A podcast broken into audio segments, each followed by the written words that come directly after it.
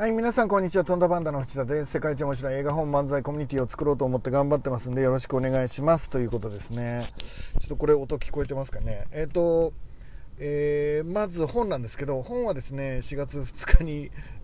うちに来ますんで、それを発送するので皆さんのところには4月の中旬までに届くかなと思ってます。で、今からですねまだ本を申し込まれてない方はぜひ申し込んでいただければ、今申し込んでいただく方にはですねもちろんおまけをつけて送りたいと思ってます。ちょっとそのおまけがですねちょっと今2点3点してるんですけど近々お伝えしたいと思います。で、ファーストサポーターセッターをねもう買ってもらった方にはもうノートが届くんですよね。いや、あれ結構僕は気に入ってますけどね、皆さんどう感じてくれるかなと思っています。で、まだ本をね頼んでない方はぜひ一般書店で発売するのを、4月の中旬から下旬の20日ぐらいかな、20日前後に設定しようかなと思っていて、理由はですね一般の本屋さんに予約を取ってもらうんですけど、その時にですね、営業を僕がかけるわけなんですが、1ヶ月ぐらい余裕があった方がいいよっていう取り次ぎのおじさん間に立ってくれた僕と一緒に泣いたおじさんがですね、アドバイスをくれまして、だから、ちょっと今から、ちゃんと取り次ぎが決まったら、正式に決まったらそれをもとに申込書っていうのをね、日本中の書店にファックスするんですよね。で、ファックスして、それで、僕がいろんな大手の書店に頭を下げて回りながら、こういう本を置いてもらえませんかって、予約してもらえませんかってぐるぐる回りながら、1ヶ月ぐらい頑張っていってですね、数値を上げてくるっていうのがこれからの僕の、一つの作業になるんですね。ちょっと今から楽しみですけどね、営業ってどういう感じになるんだろうと思って今からちょっとドキドキしてますけど、それでなので一般書店 Amazon 等で買えるようになるのは、4月の20日ぐらいかな。で、僕の方で予約してくれたサイトで予約してくれた人は、もちろん先に送ります。で、今とりあえずおまけをつけようと思ってます。ノートほどすごいおまけはちょっとつけられないと思うんですけど、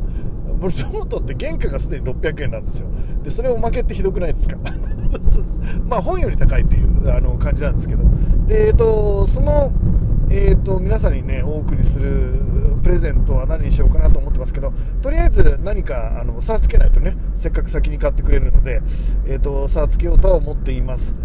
お手紙はもちろん入れようと思ってるんですけど、なんかクリアフォルダーかなとか、なんかいろいろ考えたりしてるんですが、またそれは追ってお伝えしたいと思います。で、ということで今日は何のお話をしたいかという、今日はほどほどの天気なんですかね。今日は何のお話をしたいかというとですね、ちょっと待ってね、何の話、そう、効率的にしていい部分と効率的にしてはいけない部分があるっていうお話です。で、仕事の効率化に関して言うと、合理的にね無駄を省いていくっていうのは、どこでもされていることです。どこの会社でもしているし、あるいは個人で言えばね、なるべく無駄を省いて効率よく動くように、例えば1日のスケジュールだったら近いところを一つにまとめて一気にいっちゃうみたいなのは、当たり前のようにやられてると思うんですけど、その効率化を推し進めていきすぎる段階の中でね、もうしちゃいけないところまで効率的にしようっていう頭になっちゃうんですよね。で、効率的なのがうまくいくからっていうことなんですが、ズバリどこかっていうと人間関係です。で、人間関係を効率化しようとしてしまった瞬間に、合理的にしてしまおうとした瞬間に、とんでもないくらいめんどくさい稼働がかかるっていう効率化を進めれば進めるほどめんどくさくなる。これが、いわゆる人間関係ですね。友情も、職場の人間関係も、恋愛も、家族関係も、全部です。で、人間関係は、効率的にしてはいけない。ここは、非合理的、不合理なんての非効率的っていうのが、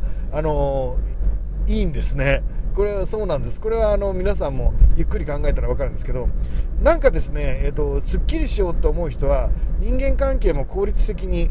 仕事は仕事と割り切ってみたいな、恋愛も、週に1回会ってみたいなね、残りは自由。例えば、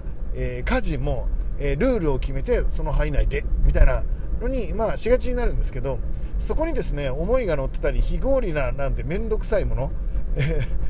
を乗っけてこないと、この関係というのはその後ですねとんでもなくめんどくさいものに変わっていくっていう経験をしています。何でもそうですね。例えば自宅でですね、効率的にしようと思って、これはゴミ捨てはこれこれこうで私、これこれこうで私みたいなのを決めること自体はいいんですけど、そこをですね、なんか思いを込めてなかったり愛情を込めてなかったり、なんですかね、効率重視みたいな方でやっていくと、なんか冷たく相手が感じてですね、結果的に何なのみたいな、あんたがそんな冷たい態度で来るなら私も来ちゃうわよみたいな感じになりがちなんですよ。それはもう全ての人間関係がそうだと思うんですけど、なのでここはですね、ちょっと面倒なんですけど、効率性を今追いかけ切らないっていうのが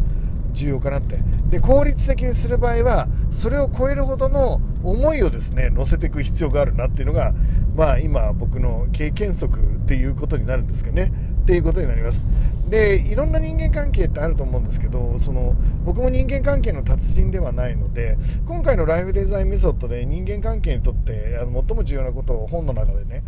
かなりのページ数を、割いて書いてるんですけど、まあ、僕自身がうまいとは特に思わないです。そうだな、いろいろ感情が入れるんですけど、結構客観的には見てるんですが、その客観的に僕が、見てですね、冷静に対応していることがまた相手がイライラしちゃうなんてこともありますね。そうなんです。お前血が流れてるのかって言われたことがありますけどね。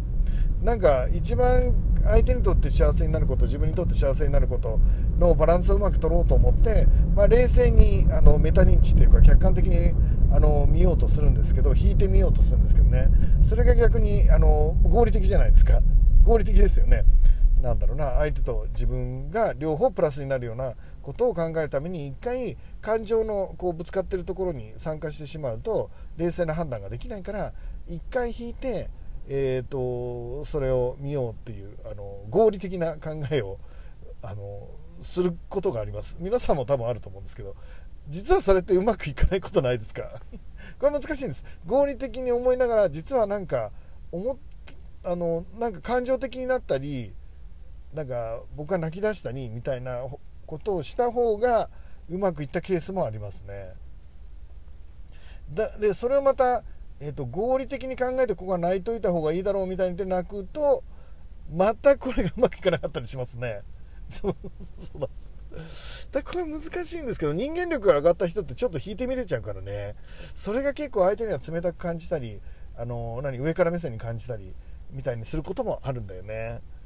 皆さん感じてると思います。なので、ビジネスにおいて効率化を追求しすぎたり、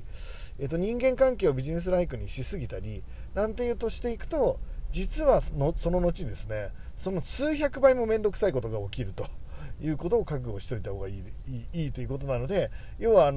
非効率で正解な世界もあるんだっていうのを、覚悟しておくしかないかなっていうのが今の認識ですということですね。で、周りの人たちにね、人間関係はとりあえず思いが乗っているっていうのが重要なので、何をしろっていう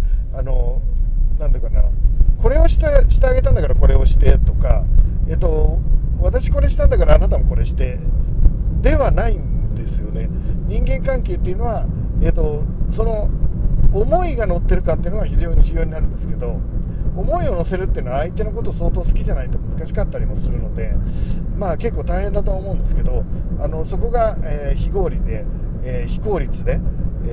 そこがやっぱり人間の面白いところでもあるのかなと思っています。ということで、今日はほどほどの天気だと思うんですけど、皆さんにとってね、素敵な一日に絶対なると思います。で、今日は録音ね、また外でやっちゃってるので、皆さんにご迷惑かけてると思うんですけど、すいません。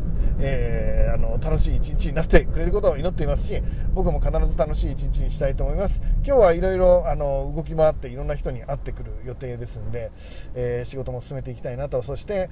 今から本を買ってくれる人には、まあ、ノートほどではないんですが、何かおまけをつけられるように、僕のサイトの方で買ってくれる人にね、楽人塾のホームページから申し込んでくれた人には何かおまけをつけれるようにすることを約束したいと思います。ということで、今日も楽しく行ってきてください。いってらっしゃい。いってらっしゃい。